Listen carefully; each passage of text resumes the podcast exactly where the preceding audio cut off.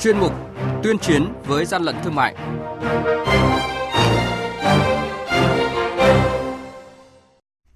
Thưa quý vị, thưa các bạn, quản lý thị trường thành phố Nha Trang, tỉnh Khánh Hòa đã tịch thu hơn 3.000 đồng hồ nghi làm giả các thương hiệu nổi tiếng. Thành phố Hồ Chí Minh tạm giữ số lượng lớn phân bón không có hóa đơn chứng từ. Ninh Bình nỗ lực khống chế ngăn chặn không để dịch tả lợn lây lan là những thông tin sẽ có trong chuyên mục tuyên chiến với gian lận thương mại ngày hôm nay. Nhật ký quản lý thị trường, những điểm nóng Thưa quý vị và các bạn, thực hiện chỉ đạo của Tổng cục Quản lý thị trường trong 2 ngày 15 và ngày 16 tháng 3 vừa qua, lực lượng quản lý thị trường tỉnh Khánh Hòa đã tiến hành kiểm tra đột xuất tại 5 cửa hàng thuộc thành phố Nha Trang và tịch thu 3.240 chiếc đồng hồ nhái các thương hiệu nổi tiếng trên thế giới. Tại thời điểm kiểm tra, các chủ hàng không xuất trình được giấy tờ chứng minh nguồn gốc xuất xứ. Đây là đợt gia quân quy mô lớn của lực lượng quản lý thị trường tại Nha Trang và sẽ được thực hiện ở nhiều địa phương khác trong thời gian tới đội quản lý thị trường số 22 thuộc Cục Quản lý thị trường thành phố Hồ Chí Minh vừa phối hợp với các lực lượng chức năng kiểm tra xe ô tô tải biển kiểm soát 49C 08568, phát hiện 630 bao phân bón khô dạng hạt không ghi xuất xứ, không ghi ngày sản xuất và hạn sử dụng, không ghi nhãn phụ bằng tiếng Việt theo quy định. Tại thời điểm kiểm tra, lái xe không xuất trình được hóa đơn chứng từ liên quan đến hàng hóa. Hàng nhái, hàng giả, hậu quả khôn lường.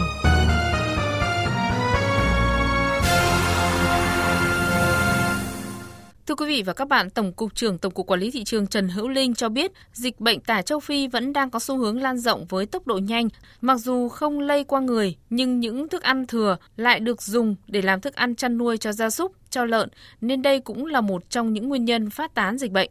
Do vậy, thời gian tới, cần phải nỗ lực hơn nữa trong việc kiểm tra kiểm soát thị trường, đặc biệt là việc kiểm tra kiểm soát lợn bị dịch bệnh lưu thông, vận chuyển ở trên đường, tăng cường thu thập thông tin, nắm tình hình, chủ động kiểm tra kiểm soát chợ đầu mối, chợ trung tâm, trung tâm thương mại, các tuyến, địa bàn trọng điểm đường bộ, đường biển, đường sắt. Quý vị và các bạn đang nghe chuyên mục Tuyên chiến với gian lận thương mại. Hãy nhớ số điện thoại đường dây nóng của chuyên mục 038 857 7800 và 0945 131 911 Chúng tôi xin nhắc lại các số điện thoại là 0388 577 800 và 0945 131 911 sẽ tiếp nhận ý kiến, phản ánh, kiến nghị, tin báo của các tổ chức cá nhân liên quan đến gian lận thương mại, hàng giả, hàng nhái. Tuyên chiến với gian lận thương mại phát sóng trong thời sự đồng hành sáng thứ ba, thứ năm và thứ sáu hàng tuần.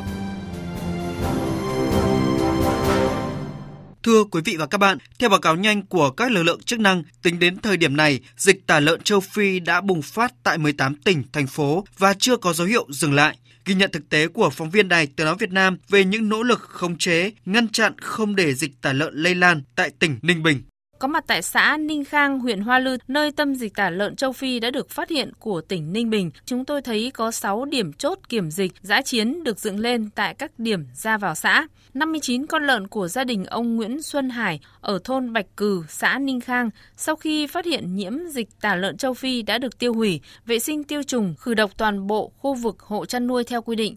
Tại chốt kiểm dịch lưu động cầu non nước, Ông Phạm Đức Trung, trưởng phòng thanh tra Chi cục chăn nuôi và thú y tỉnh Ninh Bình cho biết, chốt lưu động này được thành lập có sự tham gia của 5 lực lượng liên ngành và trực 2 ca một ngày và trực 24 trên 24 giờ.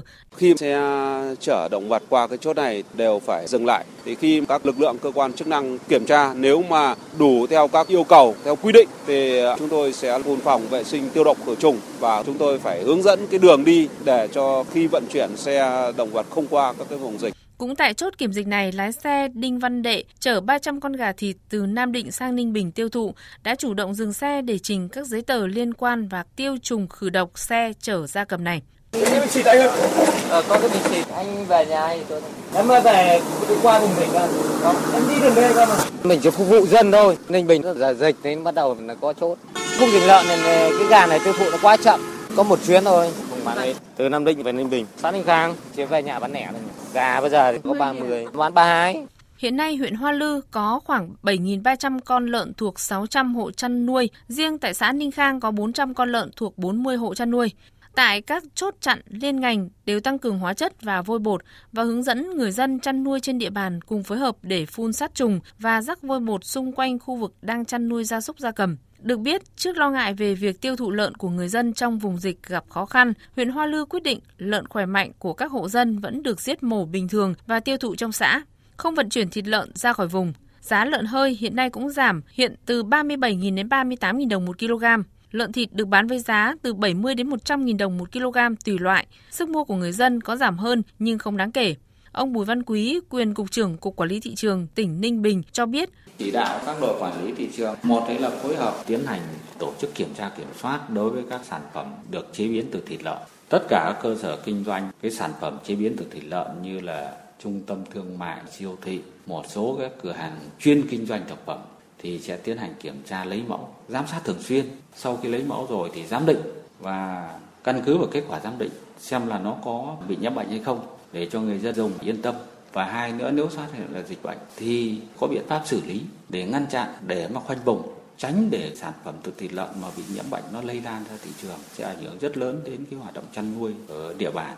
Chúng ta phải ngăn chặn ngay từ gốc. Còn lại những cái sản phẩm mà không bị nhiễm bệnh thì cũng tạo điều kiện để cho người ta đưa ra thị trường kinh doanh. Và như vậy thì cái việc kiểm soát từ gốc nó phải đảm bảo chặt chẽ và người tiêu dùng người ta mới yên tâm sử dụng thịt lợn để tránh cái việc là bây giờ người tiêu dùng cứ hoài nghi quay lưng lại cái thịt lợn sạch thịt lợn không bị nhiễm bệnh thì nó sẽ thiệt hại rất lớn cho người chăn nuôi đây cũng là một cái cách vừa là khống chế được dịch bệnh nhưng mà vừa làm công tác tuyên truyền để đỡ cái khó khăn cho người chăn nuôi đấy là cái cách làm mà hiện nay phải làm như vậy Ổ dịch ở Hoa Lư trong tuần đầu tiên đã được kiểm soát và sau một tuần triển khai phòng dịch tại tỉnh Ninh Bình chưa phát hiện ổ dịch mới. Tuy nhiên, thời điểm này, bệnh dịch tả lợn châu Phi vẫn chưa có dấu hiệu dừng lại. Một số ý kiến cho rằng nếu không kiểm soát tốt, sức tiêu thụ lợn giảm, giá giảm, người dân không tái đàn, bỏ chống đàn thì nguy cơ thiếu hụt nguồn cung tại chỗ cũng rất hiện hữu. Do vậy, việc kiểm soát dịch bệnh cần cả sự nỗ lực của người dân và chính quyền, tăng cường công tác thú y cơ sở, phải kiểm soát từ gốc thì người chăn nuôi, người tiêu dùng yên tâm vừa khống chế được dịch bệnh và giảm thiệt hại cho người chăn nuôi.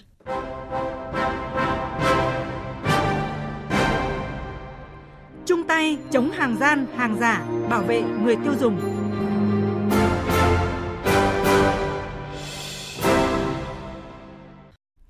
Quý vị và các bạn vừa nghe chuyên mục tuyên chiến với gian lận thương mại. Mời quý vị đón nghe chuyên mục này trên thời sự đồng hành sáng các ngày thứ ba, thứ năm và thứ sáu hàng tuần trên sóng thời sự tần số FM 100 tại khu vực Hà Nội, AM 675 kHz. Quý vị thính giả cũng có thể nghe trực tuyến trên trang web theo địa chỉ vov1.vov.vn.